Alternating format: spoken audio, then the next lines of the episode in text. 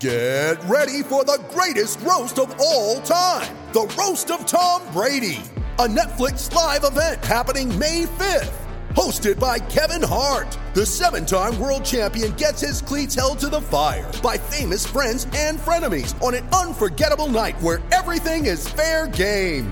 Tune in on May 5th at 5 p.m. Pacific time for the Roast of Tom Brady, live only on Netflix. You ready? Showtime. On May 3rd, summer starts with The Fall Guy. Let's do it later. Let's drink a spicy margarita. Make some bad decisions. Yes. Audiences are falling in love with the most entertaining film of the year. Fall guy. Fall guy. Fall guy. That's what the poster said. See Ryan Gosling and Emily Blunt in the movie critics say exists to make you happy. Trying to make it out? Nope. Because I don't either. It's not what I'm into right now. What are you into? Talking. Yeah. The Fall Guy. Only in theaters May 3rd. Rated PG-13. It's only a kick, a jump, a block. It's only a serve. It's only a tackle, a run. It's only for the fans. After all, it's only pressure. You got this. Adidas. Mother's Day is around the corner. Find the perfect gift for the mom in your life with a stunning piece of jewelry from Blue Nile. From timeless pearls to dazzling gemstones, Blue Nile has something she'll adore. Need it fast? Most items can ship overnight. Plus, enjoy guaranteed free shipping and returns. Don't miss our special Mother's Day deals. Save big on the season's most beautiful trends. For a limited time, get up to 50% off by going to BlueNile.com. That's BlueNile.com.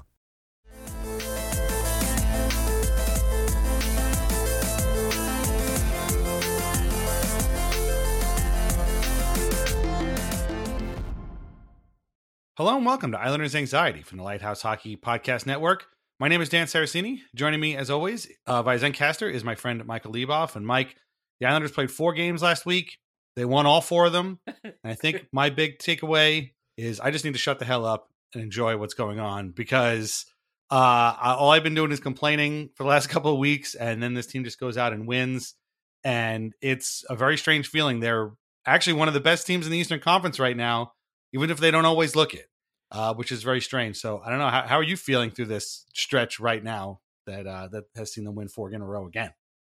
Yeah, there's definitely a little bit of that. Um, I was talking to one of my buddies, and he was like, you know, it's he he was listening to the podcast um, before the Flyers game, basically, and he's like, it's crazy how, um, you know, that the tone of that show was so different, and uh, you know, we were talking about a completely different Islanders season a week Right. ago. Um, and I think what I what I've kind of learned is timing really matters, right? Mhm. Um, we recorded that after they had just lost to the Predators and Stars, and they were looking ahead to um, a c- tough couple games, followed by a back to back where, um, you know, you could see things going south. And so this is kind of going back to like timing. And one of the lessons or something I've learned is, uh, and th- and this isn't just from this season, but actually from last season, uh, that you know not every, every game is worth two points if you win, sometimes one if you lose, and some most of the time zero if you lose, right? Um, but not like every those points all kind of not that they don't matter the same, they do, but the timing of them really matters. Uh, and we saw that last season when the Islanders uh, lost that game to the Devils, and they lost the Wild and the Devils, I think, or something like that. And you were like, ooh, like they played well against the Wild, not so much against the Devils. And then they had to do that kind of really tough Florida two step before uh, coming home to the homes for homestand that was going to feature the Flames, who were rolling at the time, Hmm. Leafs and Rangers, and this was you know not even yeah. talking about the COVID, right? Right. So the timing of that Devils loss, you could kind of feel it, and and then fast forward to this year, another Devils, another Devils loss. The Islanders were two and one.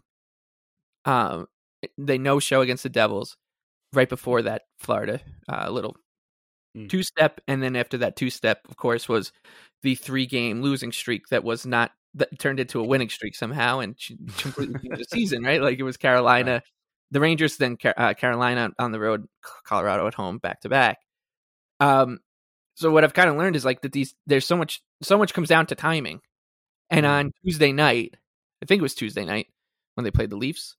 Um, there was maybe the best timed goal of the season, and it came from Josh Bailey, uh, from Tristan Jarry, aka Erik Källgren, who set him up with two minutes Right. left in a two-one game that the Islanders had no no business being in.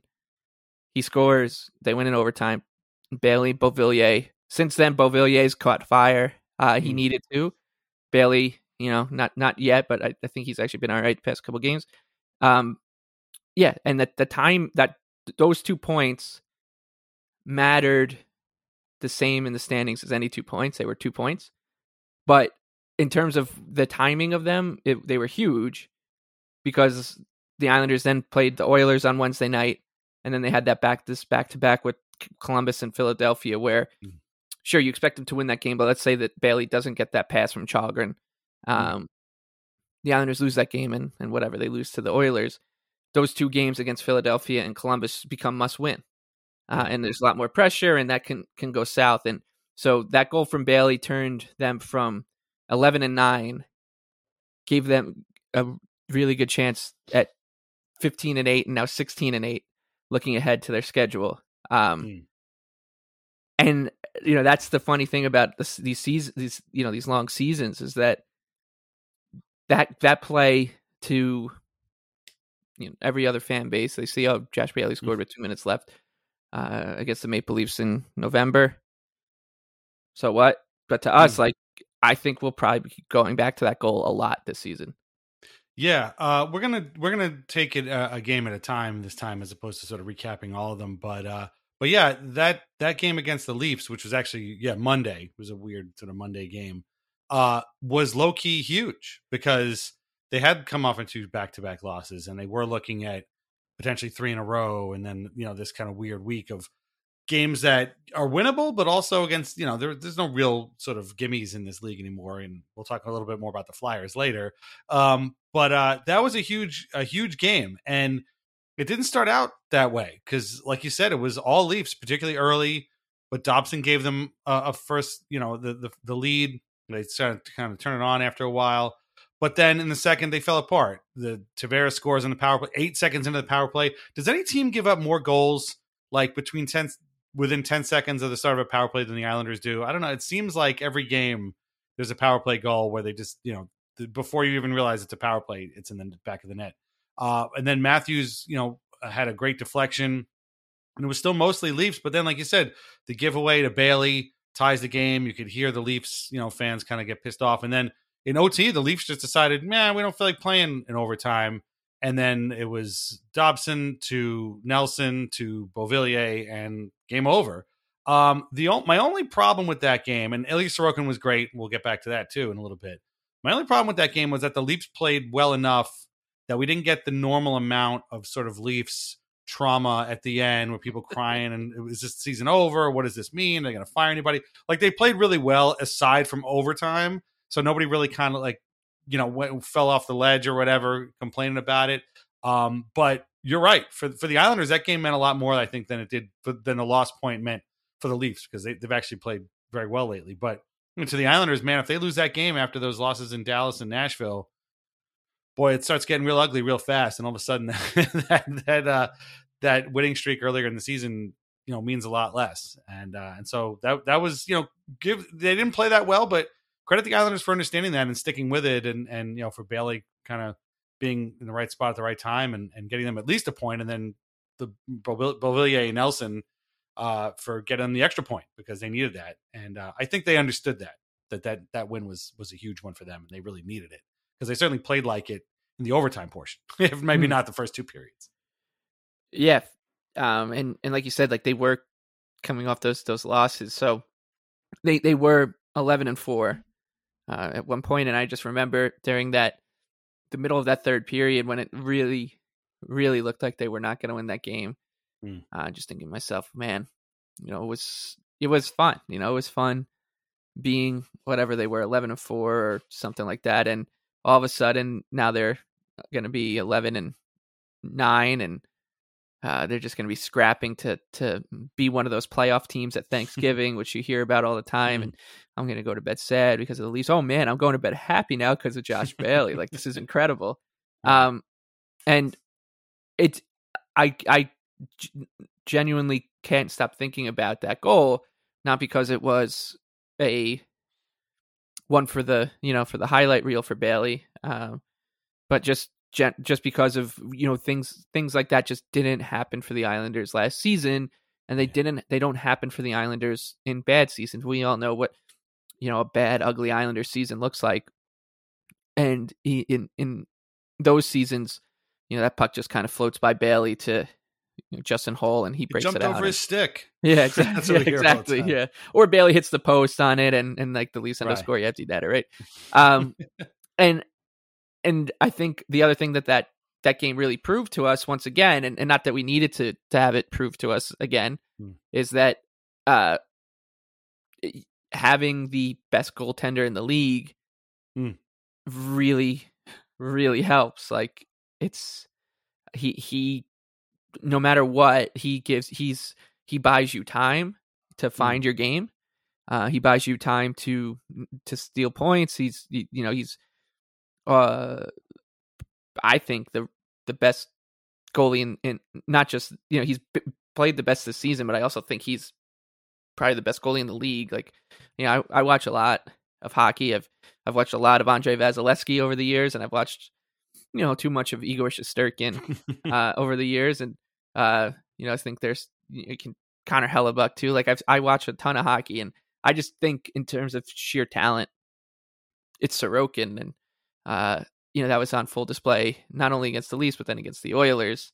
Um, but you know the the the fact that they Islanders were only down two one in that game, I was kind of surprised, and and people started talking about it more uh, of course, a couple of nights later. But I was kind of surprised that the Leafs weren't, like you said, it was a little unsatisfying because there was no, also, not only was there no hysteria and a coach being fired or anything like that, or them trying to trade away, some, you know, Justin Holl or whatever, but there Mm. was also no, ah man, like you know, who gets goalied more than the Leafs, right? Like there wasn't even that. It was just it, they all blamed the overtime and not no, they didn't want to even talk about, uh, you know, the the display from Sorokin and goal. Yeah, yeah, and uh, I'm actually surprised that uh, nobody was like, "Oh boy, if the Leafs could could trade for Sorokin." We did have one person talk about Scott Mayfield being a flirty uh, deadline pickup, which is just I, what? Like, I don't. I, I that was incredible. I, I mean, Scott Mayfield is a handsome man. I don't think his wife w- would appreciate people, sports writers, flirting with him or other GMs flirting with him uh, while they're still married. But uh, this is a very strange way to put it like, was classic kind of you know we Right. talk thing we talk about all the time with their the way that they're covered. It's like oh leaf writer discovers this player exists leaf writer Right. then discovers this player is good leaf writer discovers this player doesn't play for leafs. He must play for leafs soon. He, he would make them better. Like nah it's not how it works man. Like you don't just get to you, you- just because you're the toronto maple leafs and we have an expiring contract here doesn't mean you just get to say Right. okay like you know you you this guy this guy's a UFA at the end of the year. Hmm. He gets traded to Toronto. Like, well, I I, I genuinely that that writer I think is slowly like climbing the power rankings of the uh like the most annoying. Um, and I would Right. I would have loved to ask him uh what the Islanders' record was going into that game and see Yeah, oh. what he would have said. Like I you know seven, eight, and two. Yeah. also, yeah, he he definitely. Oh, also he uh, you know he thinks that Scott Mayfield is from Brantford or one of those like you know places as opposed to St. Louis where he's actually from. You know, but I don't know. He could yeah he could have just said like. Oh, Mayfield's a UFA would be an interesting pickup for the Leafs. Aside from the fact that the Leafs have no cap space and never have and never will, so I don't. know. But it was And the, and the Islanders trading right. trading away arguably their best defenseman this season. Uh, I Yeah. think you could, or I, I guess it's Dobson, but I, I- it's genuinely close. I think between Mhm. Mayfield and Yeah. and Dobson this year, uh, Yeah, or I should say, most impressive.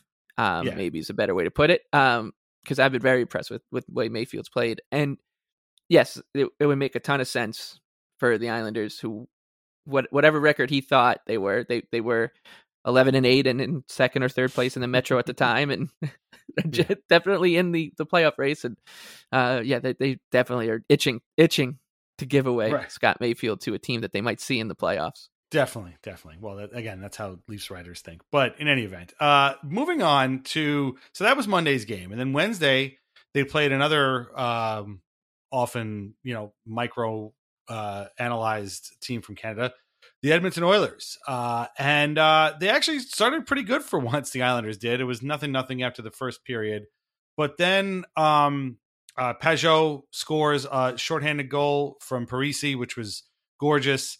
Then Parise got a goal of his own, kind of bounced off of Evan Bouchard's stick. Whatever, who cares on the power play. And then Oliver Wahlstrom found a pinching Sebastian Aho. Talk about impressive defenseman this season. And uh, boom, boom, boom. It was 3 nothing. And uh, the Oilers had some shots and a ton of power plays, to be honest. But the Islanders were five for five on the PK. And before you know it, the game was over. And Ilya Sorokin walks out of UBS Arena with a 49 save shutout that was tops on all kinds of records. I, I think it was the second most shots an Islander has faced and gotten a shutout. He was never not in control. He was clearly unbeatable for the entire game. The Islanders had 30 shots of their own, which you know isn't bad. It's not it's not 49. Some some were reporting as 50 shots and ended up being 49.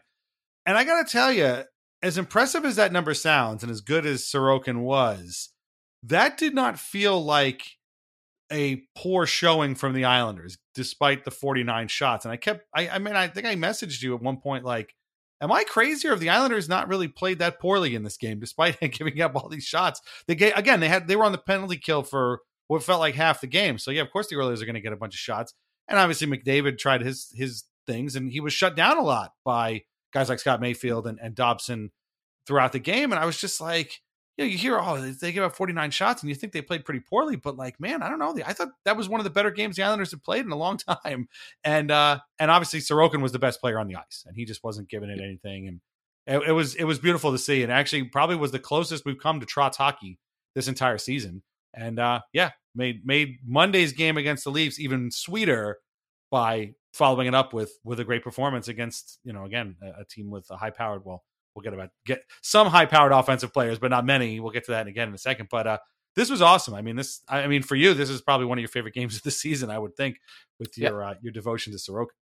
Yeah, he um, he was incredible. I actually ended up my my dad and I have season tickets in like three twelve, and uh, he couldn't go that night, so I sold those two our two seats and bought, just bought like a cheap single, and ended up like right on the the red line that Sorokin played in twice, which just you know was serendipitous. Uh, so I got to watch the whole show, and it was It's awesome. bizarrely good. Um, but I, I'm with you. I think that you know we, since we've been told what what a good game looks like by the um, overlords of of hockey who work at the Athletic and and, and sling charts, um, you know, a, a good game is you tilt the ice and you have a 57 percent or better expected goals rating, and you're at least you're plus four or better at five uh, at five on five high danger chances. Um, and your goalie doesn't have to make 10 great saves. Um, Mm. In fact, your goalie should be a number three goalie. Uh, otherwise, it doesn't count. um, no, it, it- but like since we've been told what a good game looks like, I think people kind of forget that you know every game of hockey is sort of like a snowflake where it's like they're just not going to look the same. They, they, you know, I think that you know over the Islanders' years we've seen the same loss over and over again, and you can kind of Mm. you know they they blend together. Like oh man, like yeah, I've I've seen this three nothing loss to Ant- Antero Niittymäki and the Flyers before. Like he's going to make like twenty three saves and he's going to sleepwalk through, and you know Mike Richards will score and the Islanders will will be hanging around, but eventually they'll give up an empty net goal, and you know they they've just lost thirteen in a row in November. Like like we've seen these losses, you've, you've seen games that look alike before, but not every game is the same, and that type of good game was still a good game. Like I thought the Islanders executed on a game plan really well against. Like you can't. The, the Oilers are a different team from every other team in the NHL because they have McDavid and they have Draisaitl. So you Right. can't play against the Oilers the same way that you play against 26 other teams basically. you know, you can't really same thing with the Leafs, like you can't really play against the Leafs the same way you would play you know against the Washington Capitals for instance. It's it's all it's all different and I thought that they had a very it seemed like they had a very clear game plan. Like you could see it. I think you make a good point about being close to a Trotz game because I think that's part of what Barry Trotz did so well with the Islanders was he had them all on the same page more often than not, and you could see it. You can visibly see it. You can almost like feel it uh, in the air. And um, that one was was clear as day. I thought, and I thought they played really well. Um, and I know uh, the Islanders, since they're fifteen and eight, that record looks really good. And it's Monday tomorrow, so you know, let's size up the week. Let's talk about the weekend and there will be people who maybe realize that the Islanders are 15 and 8 and they'll say, "Well, you know, I am concerned about this that and this." But they've actually started to look better. Uh, mm-hmm. I think since that that Bailey goal, which kind of comes back to the timing thing that I was talking about, like they've they've started to kind of recalibrate and and play better for the most part. Um, and I thought that Oilers game was really impressive. And of course, like the Sorokin show was yeah. I, that was outrageous. His there was one save he made with his blocker, um, which I don't know about you, but do you notice? Have you ever seen a goalie use his blocker as much as him? He does use it a lot. He does, and you know, so well. Sort of punch out to the front, right? Yeah, yeah it's it's like it, it's. I'm trying to think of some, like a goalie that does, and I'm sure someone will will think of a good one for for us. But you know, it, and he, I think he he said in the past like he really looked up to Evgeny Nabokov, and I can kind of see a little bit of Nabokov, yeah, doing that. Like you know, kind of at the top of his crease, a, sh- a, wrist, a wrist, shot comes through traffic, and he like would block it away. Nabokov um, did a lot of what what Brendan or somebody would call fighting off the puck. You know, like yeah. sort of like he just kind of fights it off, and it it doesn't go in the net, but it squirts off to God knows where, as opposed to being like a save. You know, that was a lot of that was a big Nabokov, sure. and uh yeah, so but there was one save he made with his blocker right in front of us. I think it was in the third period on one of the eight or nine power plays they had in that period, which was just getting it was absurd at at a certain point. You're just like, are they maybe the rest are just enjoying the the Sorokin show? What's going on here? uh, but uh, it was he was on he was down and and like a puck kind of just like popped up in front of the net and it was gonna go in. It was like a weird deflection and you're like, oh man, like you had it was going the puck was traveling so slow that I had time to be like, damn, like that's a tough way to lose your shutout. And then by the time that thought even finished, like the Islanders had cleared it because he'd punched the rebound out and the Islanders went. And um, he's so it's it's such a cliche to say he makes things look so easy, but I've I don't know of a player that does that in in any sport better than him. Like that makes the absurd look incredibly easy. And I, I, am running out of ways to talk about him and feel about him. And I saw a couple of people, including I think my brother was at the game last night, and uh, my buddy Eric Needell, who who did that weird si- Islanders, the Chris Simon episode, and hmm. uh, you know, my one of my brother's best friends, Frank, was there too, and I like just Frank had a Sorokin jersey on him, and the, the whole hmm. time, like we were just were talking about how much we loved Ilya Sorokin, who wasn't even playing uh, mm-hmm. against the Flyers. So like like but the and the question was so bluntly like put to all of us. Like I think it was maybe I asked it or someone asked me like, man, how much do you just love this guy? and it's it's right. impossible to answer because like he's clearly I think he's the MVP of the season right now. Uh he's their best player by far, maybe their best player. You know, he's he's put might end up putting together uh the best if he stays on this track, knock on wood, like he's going to end up putting the best season from an Islander goalie that I've ever seen. Um, and it just really makes me so so scared about him going to the All Star game because of Rick. What happened to Rick? Yeah, I don't want to. I don't want to get to that point. that it's, uh, it, it, yeah. it's that's the sad thing. Is like yeah. I got so excited thinking about him on the way home, and it's Thanksgiving the next day. I should be thinking about how grateful I am. Yeah, to have Ilya Sorokin on the Islanders and just for some reason that thought crossed my mind and it it yeah. made me sick well this i mean just I don't do, mic I'm like up. this every please year. don't mic him up yeah oh no please don't i mean i have this every this every year with with the uh the uh, all-star game but well i mean we'll get to to this in a second but yeah i mean sorokin right now he's doing things that really are kind of superhuman like he just flings his I, you know my favorite is when he my favorite i should say which is in the in i mean when i say my favorite i mean like the thing that gives me the most anxiety and makes me want to just like curl up into a, a ball and launch myself into space is when he makes like three or four saves in a row, like just kind of flinging the pads out like a pinball machine. There's boom, boom, boom, boom, and I'm like, oh my god, oh my god, oh my god! And, you know, I just, I don't know how he does it. I don't know how strong his legs and hips and knees are and have to be to do that kind of stuff. But uh, he's doing that like on a routine basis now, and it's it's kind of absurd.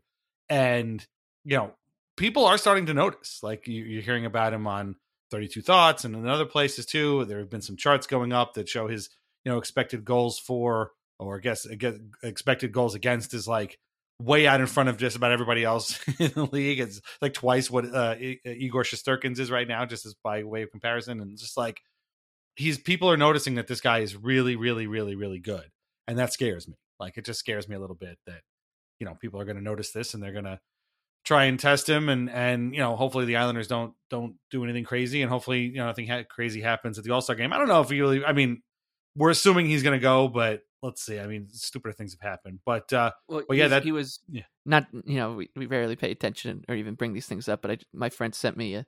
He's not an Islander fan. Just sent me a, an NHL.com poll of like the the five Vezina Trophy winners or Yeah. the rankings right now, one through five for the for the first quarter of the season. Hmm. Um, and the good news is Sorokin is fifth. So be- I guess maybe people haven't caught on. Maybe he won't get to the All Star game. God willing. That's true. Yeah.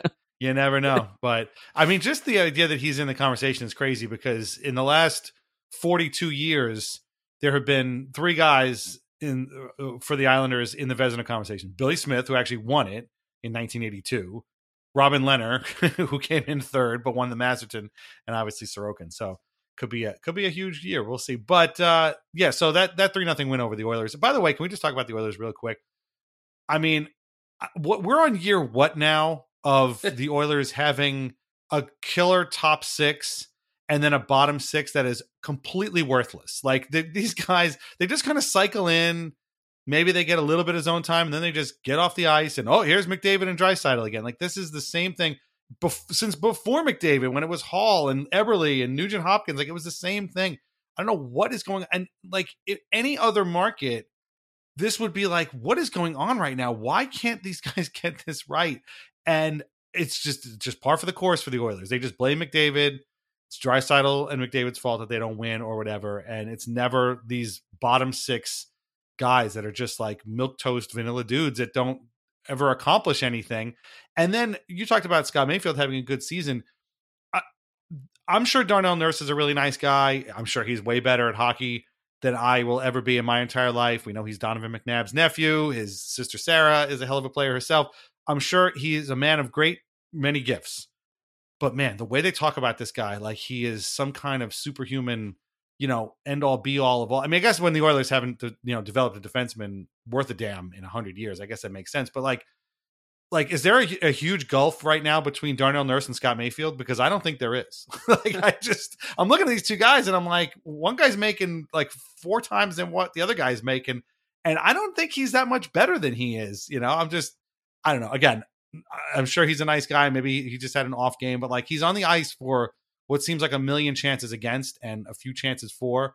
And uh, I don't know. I just don't know what he's doing out there, but he's their guy. So they're gonna ride ride or die with him, and that's that's fair. I get that, but I don't know, man. I hear a lot about this guy, and I'm every time I watch him, I'm like, Well, we we just know. hear a lot about like we hear a lot about the Oilers. Right. It's just not as um right, annoying as as the team in Toronto.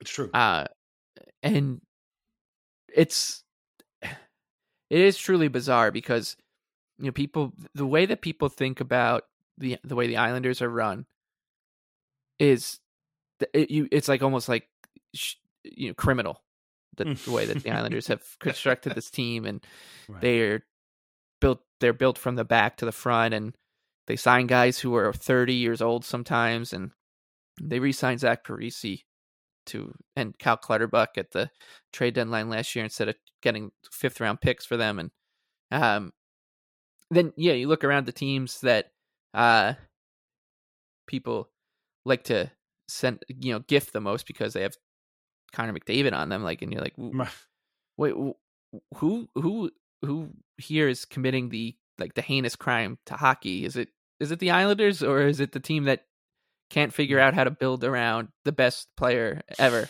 Like, it's- or the team that can't get past the first round because Yeah. even though they they have you know more money to spend on everything else, and they have you know the first round draft pick or the first overall pick, this the, the next best one after McDavid, and then they got Marner and with him like Mhm. that's what drives me crazy sometimes when when they play these teams and you're like well, they do people like realize like how how backwards they have it sometimes and i actually um you know speaking of i in the concourse in between the first and second so it's still nil nil and uh i talked to these two guys two oiler fans who were uh from alberta one of whom's kids were taught by josh bailey's mom in high school and the, the way the guy said it to me was hilarious. He, he had a he had like a handlebar mustache, um, and it- this guy did. He's big. Like I mean, you looked at him, like, if if he even wasn't wearing an Oilers jersey, you just lined them up, and you're like, you know, man, you're either from Manitoba or you're from Alberta. Like you're definitely not from Vancouver, and you're definitely not Right. from Southern Ontario. Like you're you're you're either an Oiler fan, a Flame fan, or a Jets fan. Um, and uh, or you're Sal Fasano. Like it, you're he the way he uh the way he kind of is talking about this high school that Josh Bailey's mom taught out. he- He's like, yeah, you know, at the uh, at the old Sturgeon comp, and like I would know what that means, and I'm like, oh yeah, that's great. Like like I love Josh Bailey, and we talked about him, Right. and and he's like, yeah, he's like he was with his buddy. They were coming to the Islander game, and then they were going to the Ranger game, which was hilarious because the Rangers blew a three 0 lead that the Islanders held on to. Yes. even though they they also have they they've got the the other you know the best goalie in the world if you ask other people. Um, and he they, they he was like he was talking about how really how excited he was to see the Oilers play the Islanders, and he was like, you know, me and my buddy we were we were saying there's one thing you always know about the Islanders. They're gonna step on the ice. They might not be that good, but they're gonna work hard. And, and and he's you know he's influenced by the dynasty. He was a lot older than I was and stuff, and so like his view of the Islanders is very different.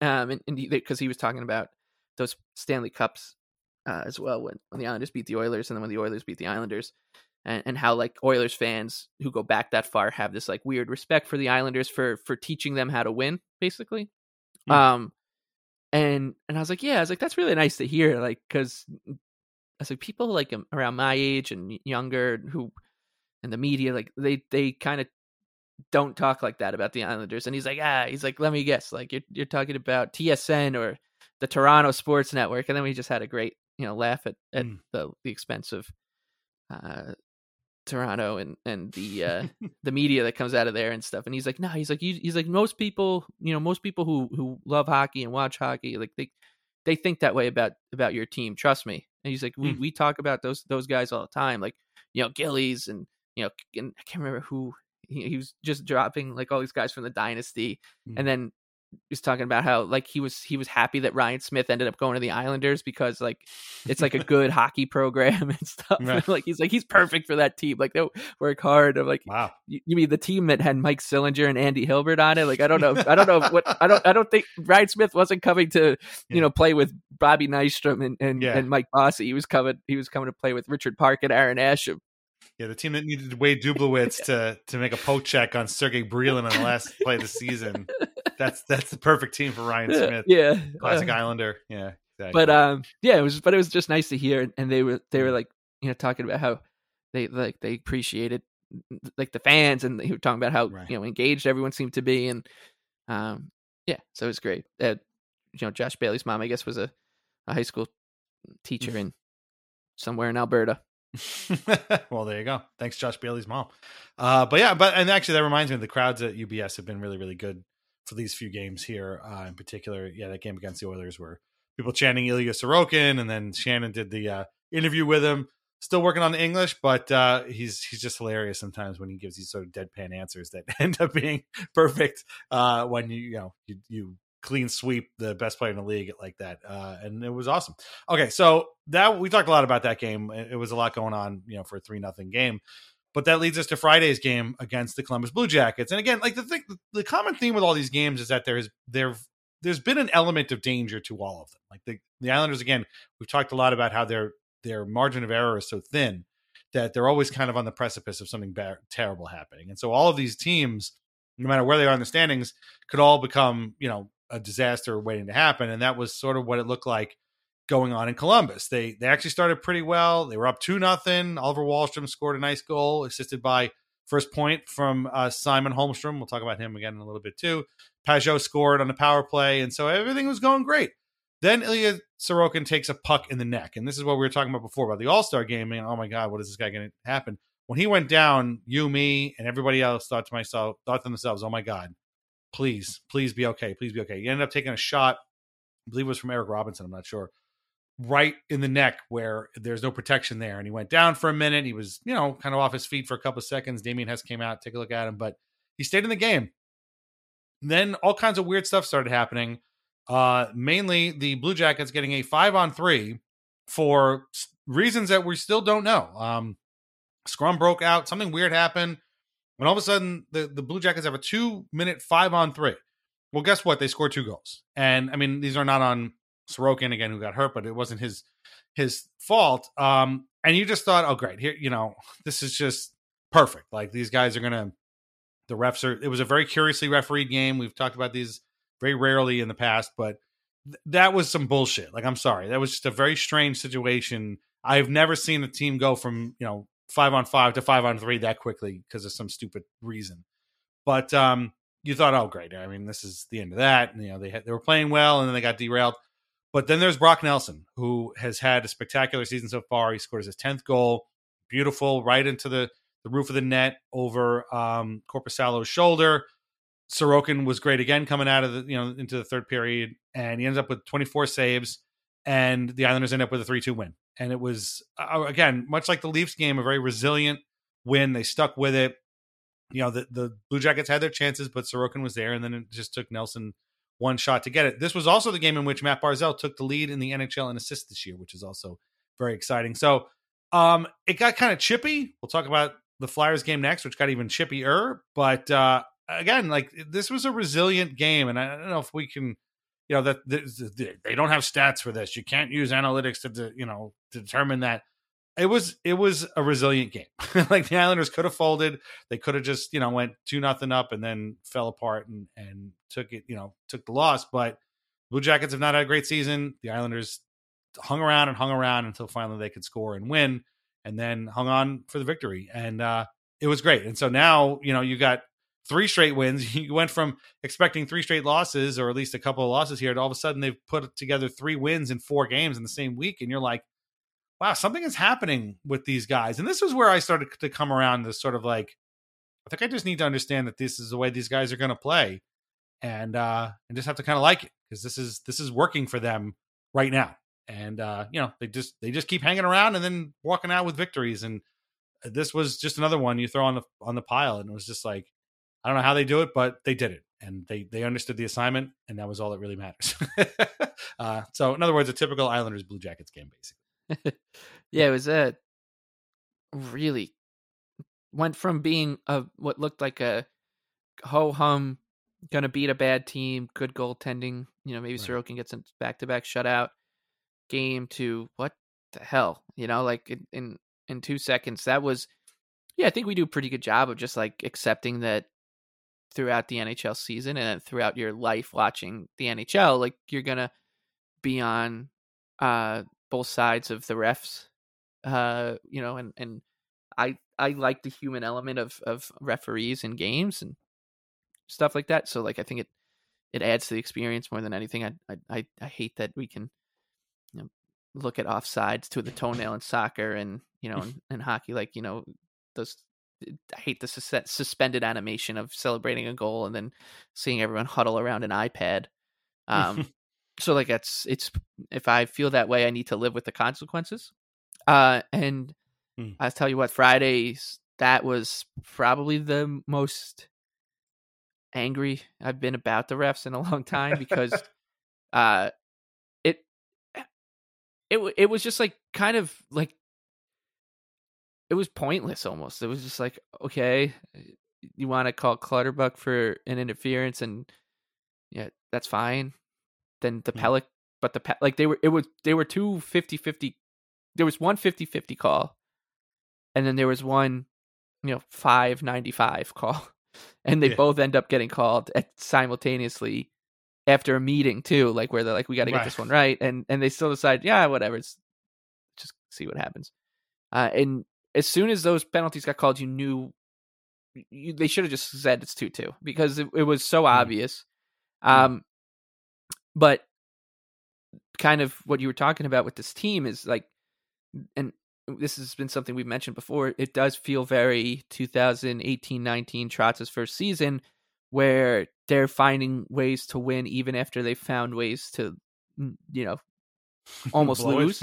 Yeah, Right. and uh, uh, that kind of it's it. I wouldn't say galvanized them right away. Those Mm. two goals because I think they were a little shaky, and then started to get control of the game back.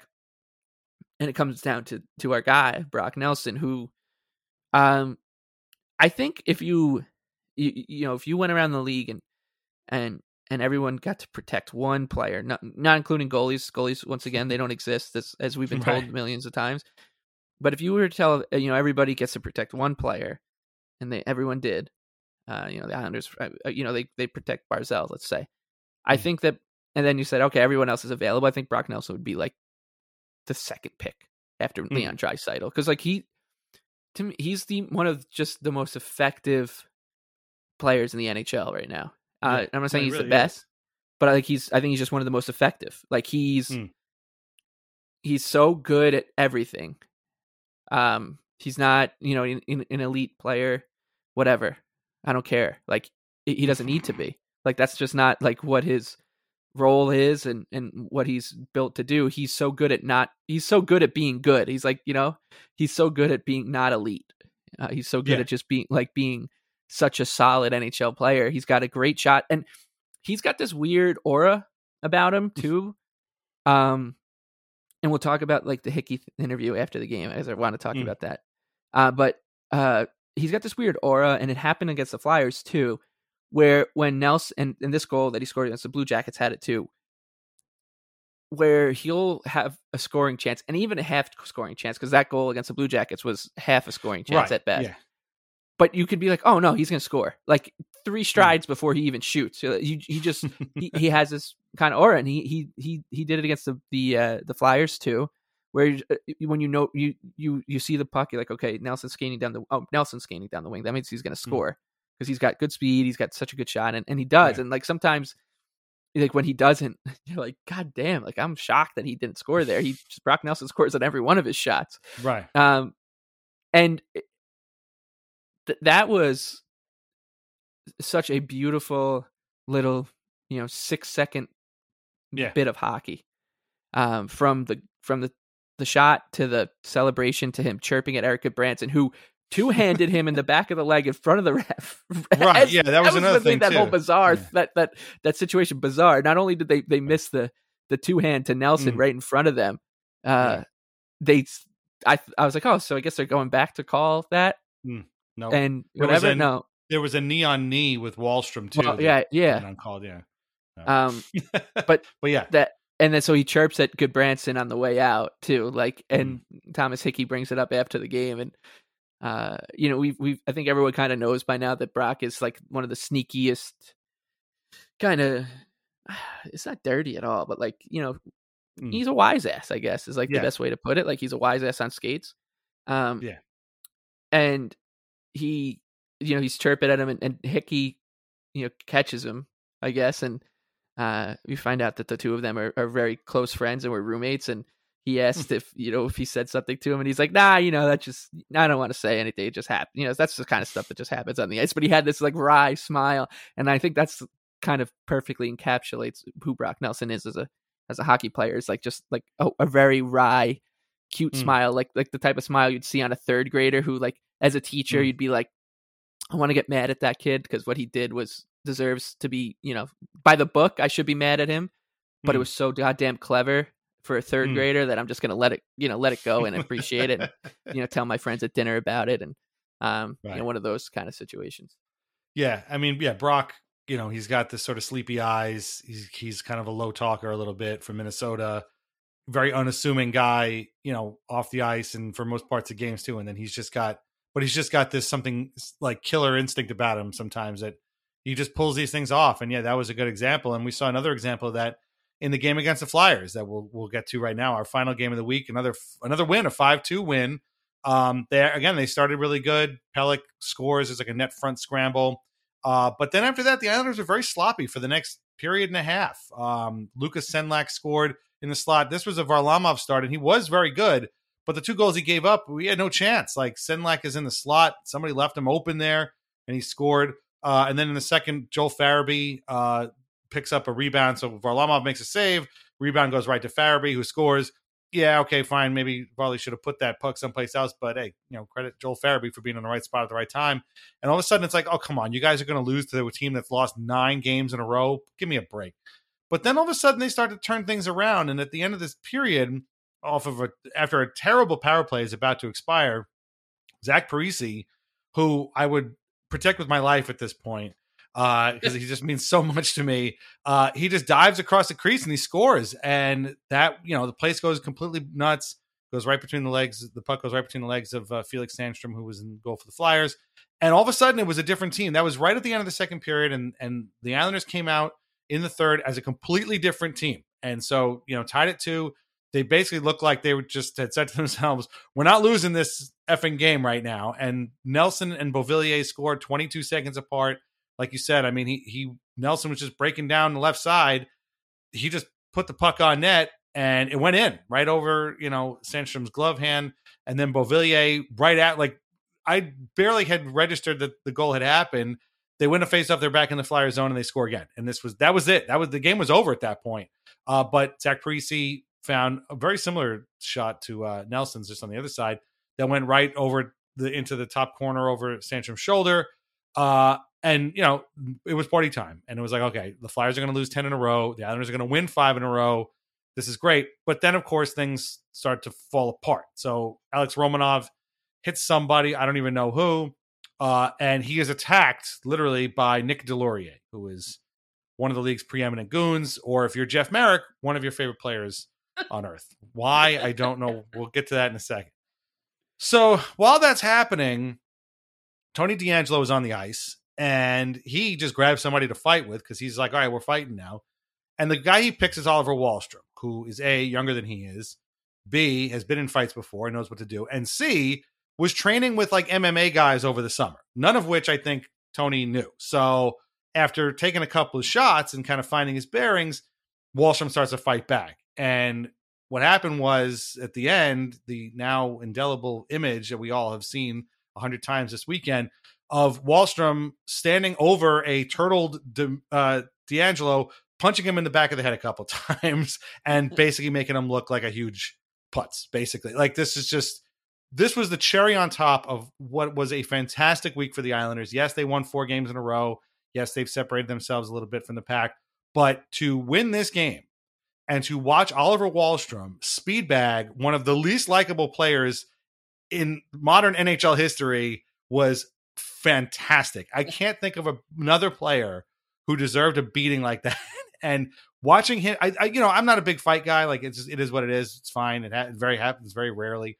That was a cathartic fight for me to watch. Like I just, I was rooting for Wahlstrom to just absolutely obliterate this guy. And for the most part, he kind of did. There was another little bit. Martin kind of grabbed Ristolainen, and later on. Nothing really much came of it. But at the end of the day, the Islanders got full value out of that game. Ryan Pulock had four assists. Varlamov again was very good. 10 straight loss for the Flyers. And oh, by the way, their next opponent, yeah, it's the Islanders on Tuesday. We'll talk about that on the other side.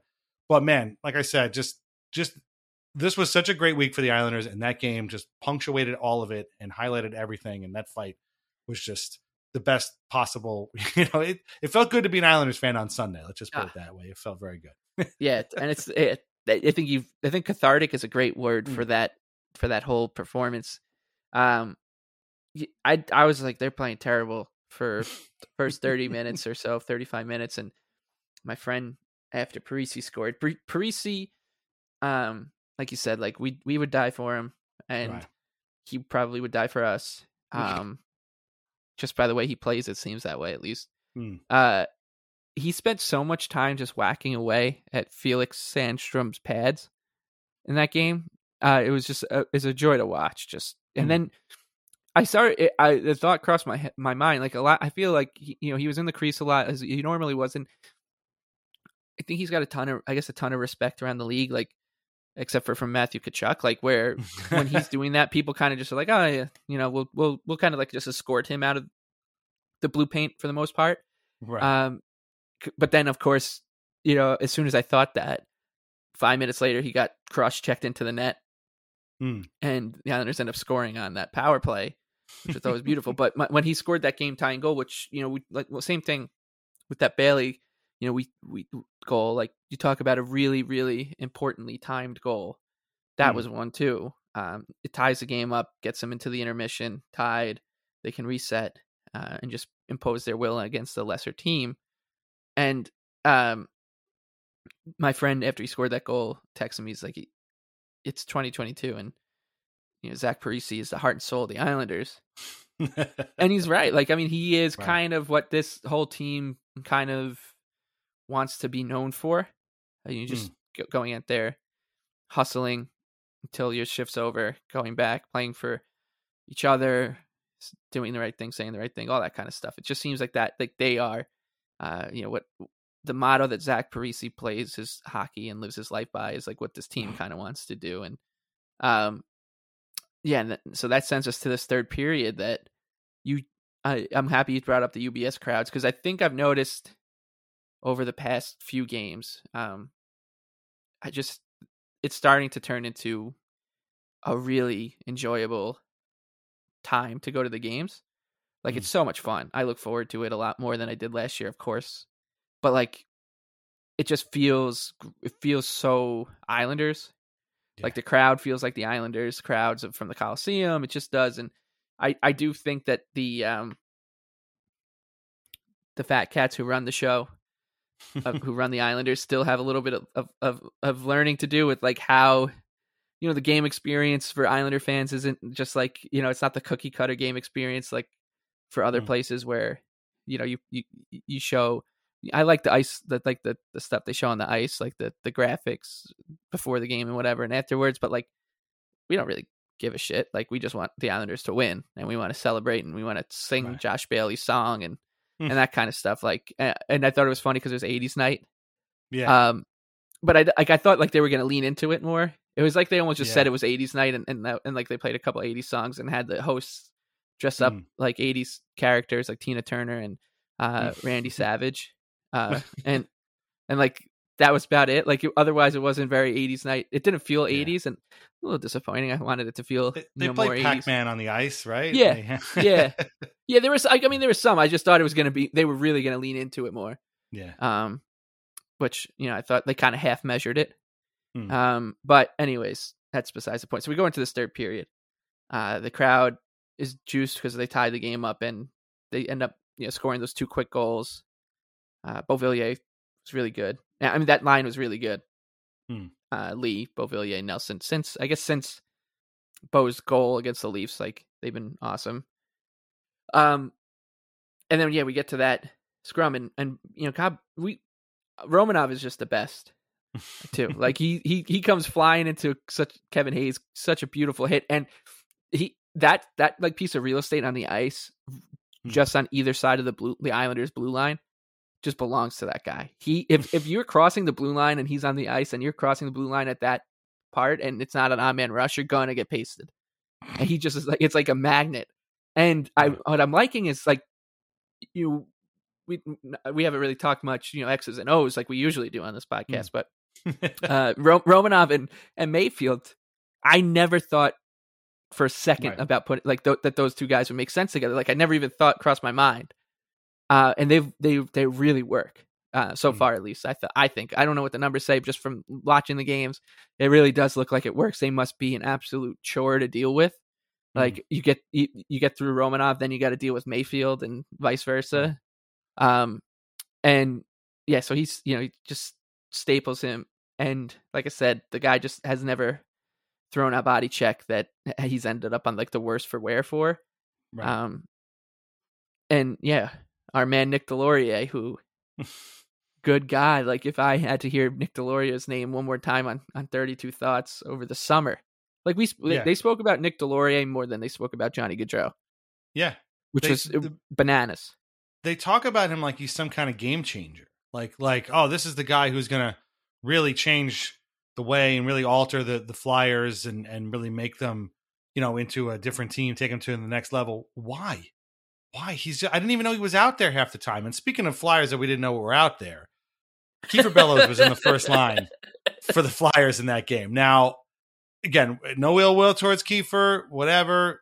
Didn't work here. He was on waivers. The Flyers picked him up. Everybody's hurt on on Philly, so they need bodies. I talked about this with my friend Kelly on her podcast last week for Broad Street Hockey. I have a ton of respect for my friends over at Broad Street Hockey. They it's a shame that they have to watch this terrible thing. I, I said this to you. I can't believe I I'm saying this. I was happy. John you were gonna Tortorella doesn't this. deserve this. What's I was, that? really ha- I was I was hoping you were going to say that on this podcast Yeah. because I thought it was. I started cracking up when you texted me that. John Tortorella doesn't deserve this. Like this team is not good. And Kiefer Bellows being on the first line, I know we joked, yeah, yeah, right, he's going to score against the Islanders. He did not only not score against the Islanders, he was barely visible. And the best part was that before the game, uh, Tortorella was like, "Look, I'm I'm to talk about Kiefer this one time, but after this, because we're playing the team that he used to play for, but then after this, I'm only taking team questions from here on out, guys. Okay, I'm not taking any more individual questions. Okay, towards whatever." And his answer to what have you seen in Kiefer Bellows is I don't even know who Kiefer Bellows is. I don't even know who he is. I barely know him. I, people tell me all these things about him. He needs to work on his skating. I don't even know who he is. Now, maybe he meant to say like I haven't kind of come to know the young man that often, but it sure sounded like this guy who's the coach of a you know one of the the more valuable teams in the NHL was like who? Like I don't even know who this guy is. He's on the team. He wears a number, I guess. I don't know. So uh it was a it was an insane it was a very weird sort of surreal feeling being like oh there's bellows like i would hear brendan say his name every once in a while and then he would just kind of ether out and it's just like he's gone he's got no points in his games he's sad for a bunch he hasn't obviously helped the the flyers win any of these games recently obviously there's still that game on tuesday we're going to talk about on the other side of the break but like it was eh, it, it was a, almost a complete team meltdown, and I, for some people, I felt bad for. I not Nick Deslauriers and not Tony DeAngelo, obviously, but a lot of other people, friends of mine, and weirdly, John Tortorella, who I've come to kind of respect and like over the last few years. And it's just like, man, th- these guys need help. Like, yeah, they're all hurt, but even if they weren't, even if Sean Couturier was playing, even if like JVR and uh, who's another guy? There's another guy who's hurt now Konecny. too. Konecny, yeah. Even if those dudes were playing, like, what, what what are they even doing here? Like, I don't even. I mean, okay, fine. Carter Hart didn't play. I assume he's going to play on Tuesday.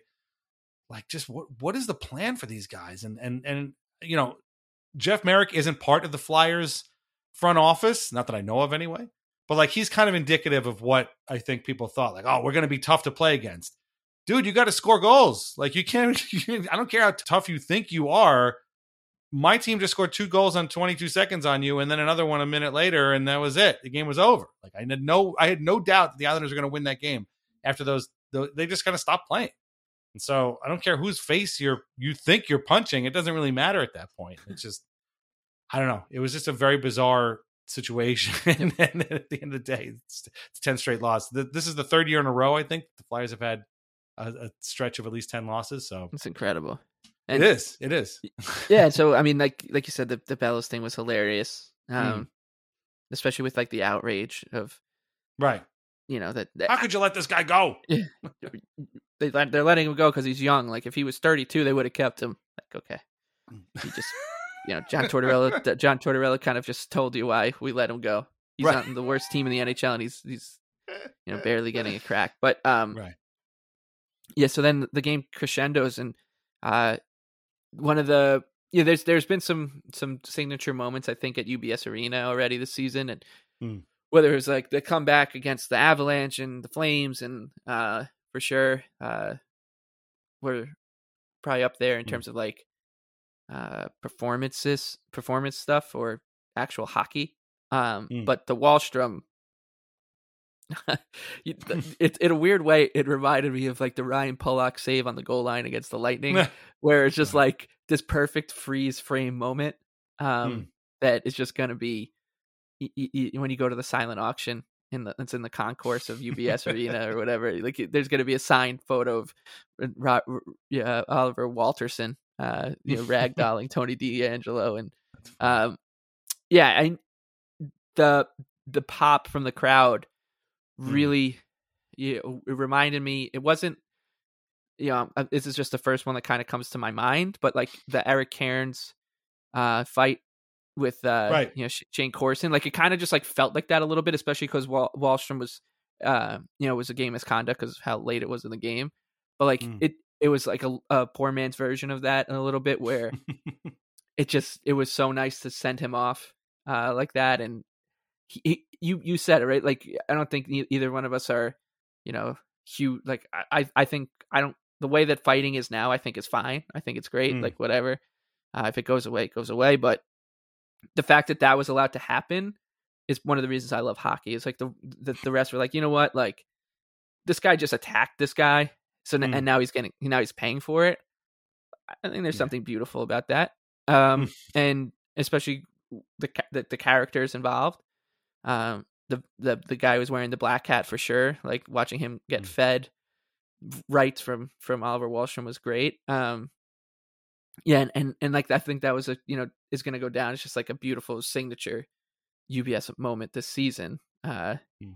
and you know kind of just like whether it's the Bailey goal like this this week was kind of full of these galvanizing moments the Bailey Mm. goal Sorokin shutout the Nelson goal and chirping Gudbranson and then Wahlstrom like each game had these beautiful galvanizing romantic moments Right. um and and and like you and i think that's why what you said before was perfect like it's it's a great week it's been a great week uh, Mm. for the islanders and to be an islander fan Yeah, and uh and we celebrated that by having the longest first half we ever had on this show, one full hour.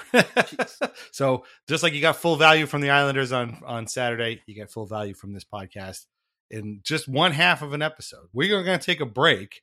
We're going to come back and we're going to talk a little bit about their upcoming schedule. We'll talk a little bit more about Thomas Hickey. Sure, why not? We love Hickey and uh, and his job on MSG Networks, and uh, then we'll wrap it up. All right, so come back on the other side. Thanks.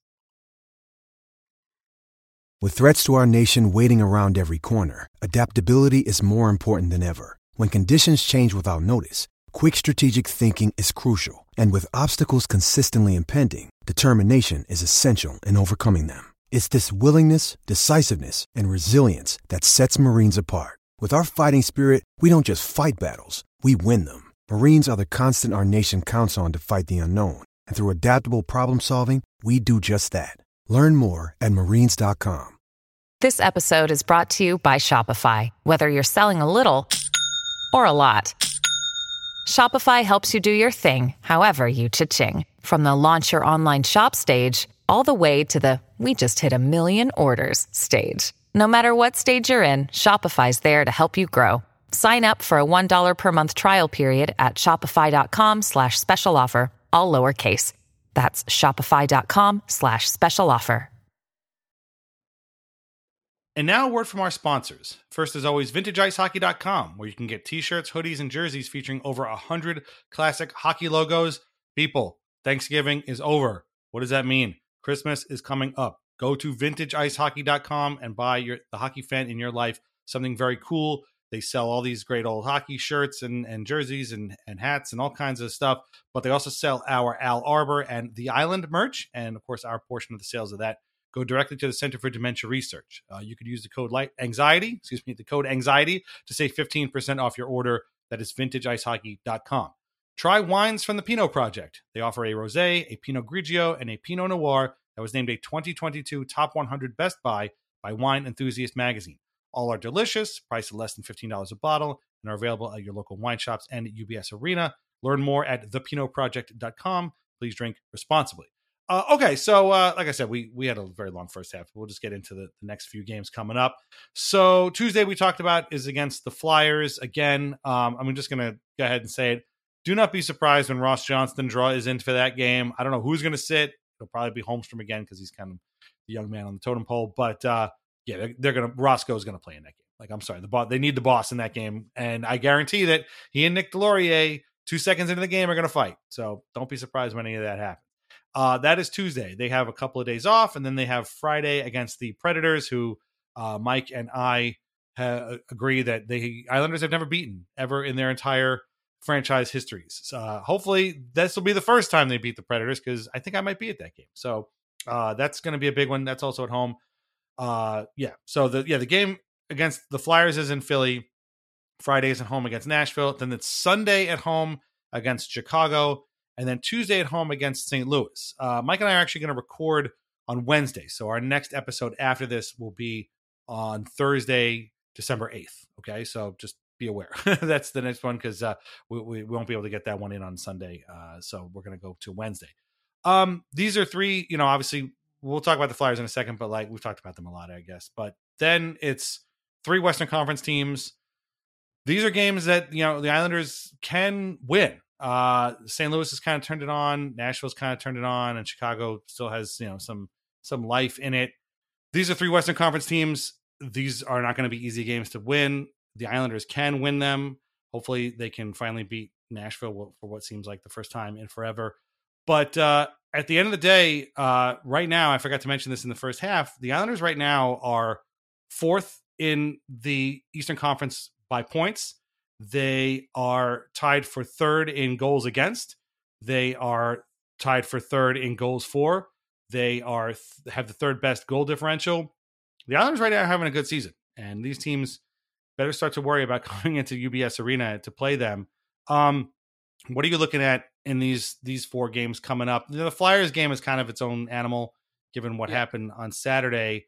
But then you've got these three Western Conference teams that uh, you know are going to pose a challenge for sure. But I mean, again, right now, regardless of whatever flaws they might have, the Islanders are playing really, really well. So I guess I'm confident. I guess I don't know. Yeah, I mean, I'm just looking forward to it. Right, I'm excited yeah. for them to play again um, because they've won four in a row and they they right. get Sorokin and um, the Flyers game, like you said, is kind of going to be different from everything else.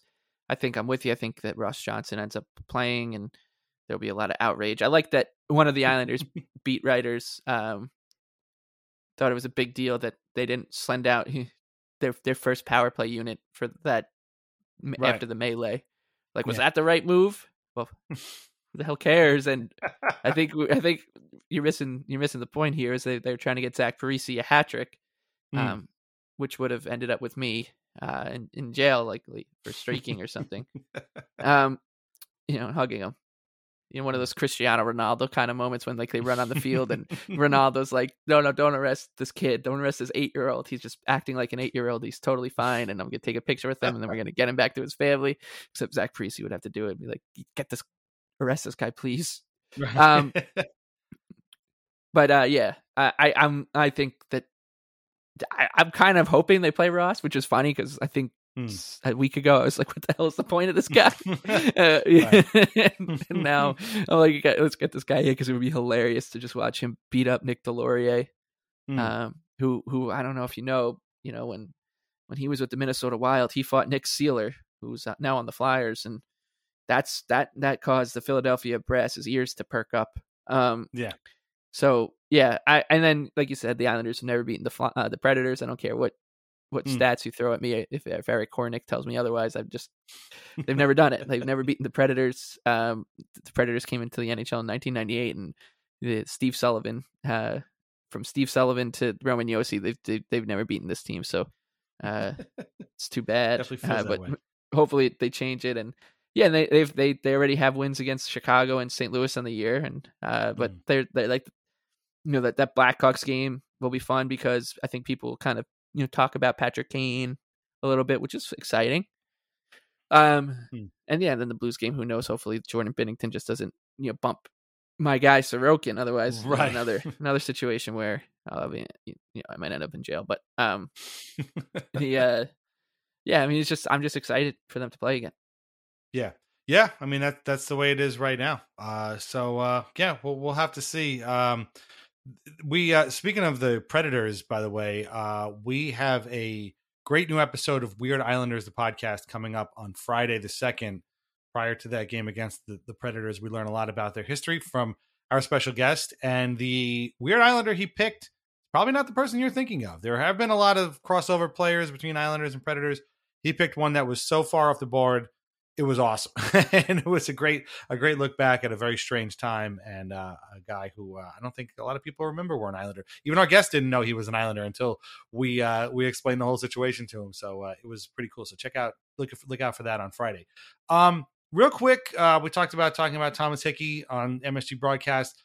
He's been great. Uh, he does these sort of analytics things where he kind of goes through what a player's thinking and where to play. He did a thing about that overtime in Toronto where Auston Matthews was kind of I don't know if lazy is the right word, but he was sort of passively kind of watching Noah Dobson with his stick in a you know a position that made it pretty obvious to Dobson that he could exploit and send the puck up to Brock Nelson for what ended up being you know the game winning goal to Anthony Beauvillier, and it's stuff like that that is really really cool, and we're not going to see that maybe as as a viewer, but to somebody like Hickey who can you know go back and look at those videos as a player uh, he can recognize that and just you know from the from the way a guy is holding his stick and the hand he has it in to the game winning goal in overtime, he can kind of diagram how all that played out. And he's been great. You know, there was a couple of hiccups, you know, for first time broadcaster, I think here and there, but I mean, otherwise he he's been a fantastic addition to this. And uh, as much as I would wish he was still playing, and maybe he wishes he was still playing,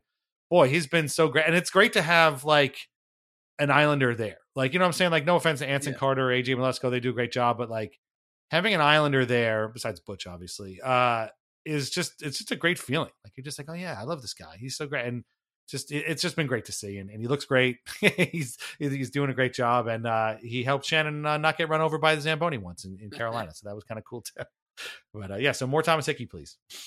yeah, it's uh, it's kind of like Zach Parise in a way, where it's it's it's funny that you you haven't heard one person speak ill right. of Parise, um, and then now you're just not going to hear anyone speak ill of Thomas Hickey's job on MSG at all. He's mm. just been awesome and he's fun to watch. And and like you said, he's he's an Islander, and, and not only is an Islander, he's someone who understands like the ethos of this team.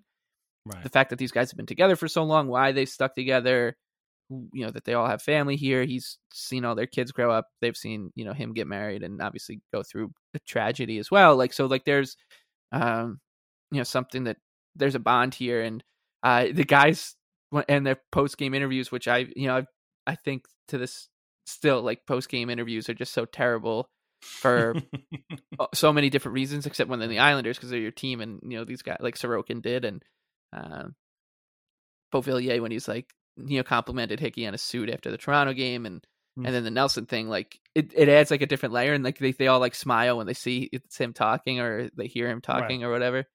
Um, so yeah, it, it is. It's cool, and it's it's cool that he's like not too far removed either from right. playing. Like he had a PTO with the Devils, uh, and now he's you know he's doing this. So it's it's been you know three months since he, or not even like it's been a month and a half since he retired. Right. Um, and he's smart. I mean, it's it. He he is a as he broadcasts the way he plays, which is yeah. or played, which is like you know smart, very intelligent, heady not gonna, you know, m- make any mistakes. And uh, someone was, I, I think it was Maddie, the usher, who's texting me like talking about how he's got like a man crush on him or whatever. And um, I was, I, I, I, I do like you know for for work like I'll do videos and podcasts I'll go on shows and TV or whatever and um it's hard it's like it's a skill set to like do that to like be able right. to get your thoughts out in the the 45 seconds you're allotted before you got to right. go to commercial break and to like not break eye contact and to describe like what's going on on like a highlight that's being played over your face and all that stuff.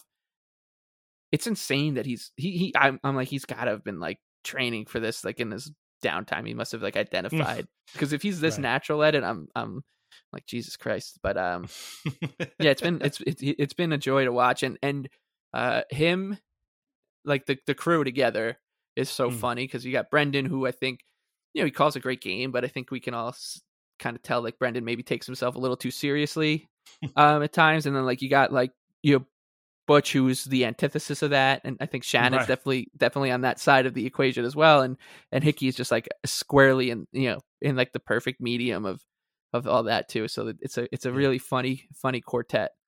Yeah, and yeah, he's been. I mean, he did a lot of interviews as a player, so I guess he had a leg up that right. way. But to be on the other side is and to pick it up so quickly is is really impressive. Uh, and especially for a guy who, like you said, was you know in September he was on a PTO. He was like trying to get make it on the Devils roster, and uh, you know here he is now doing this. I'm sure it was a shock to him, but uh, but yeah, no, he, he's done a great job, and it's great to see. And uh, hopefully, like I said, we we see more of him. They, they got to give him some kind of like you know spotlight thing or something. I, I don't know if they've they've officially done that yet with his little bits, but uh, shouldn't be uh shouldn't be too long before he gets that. So it's nice.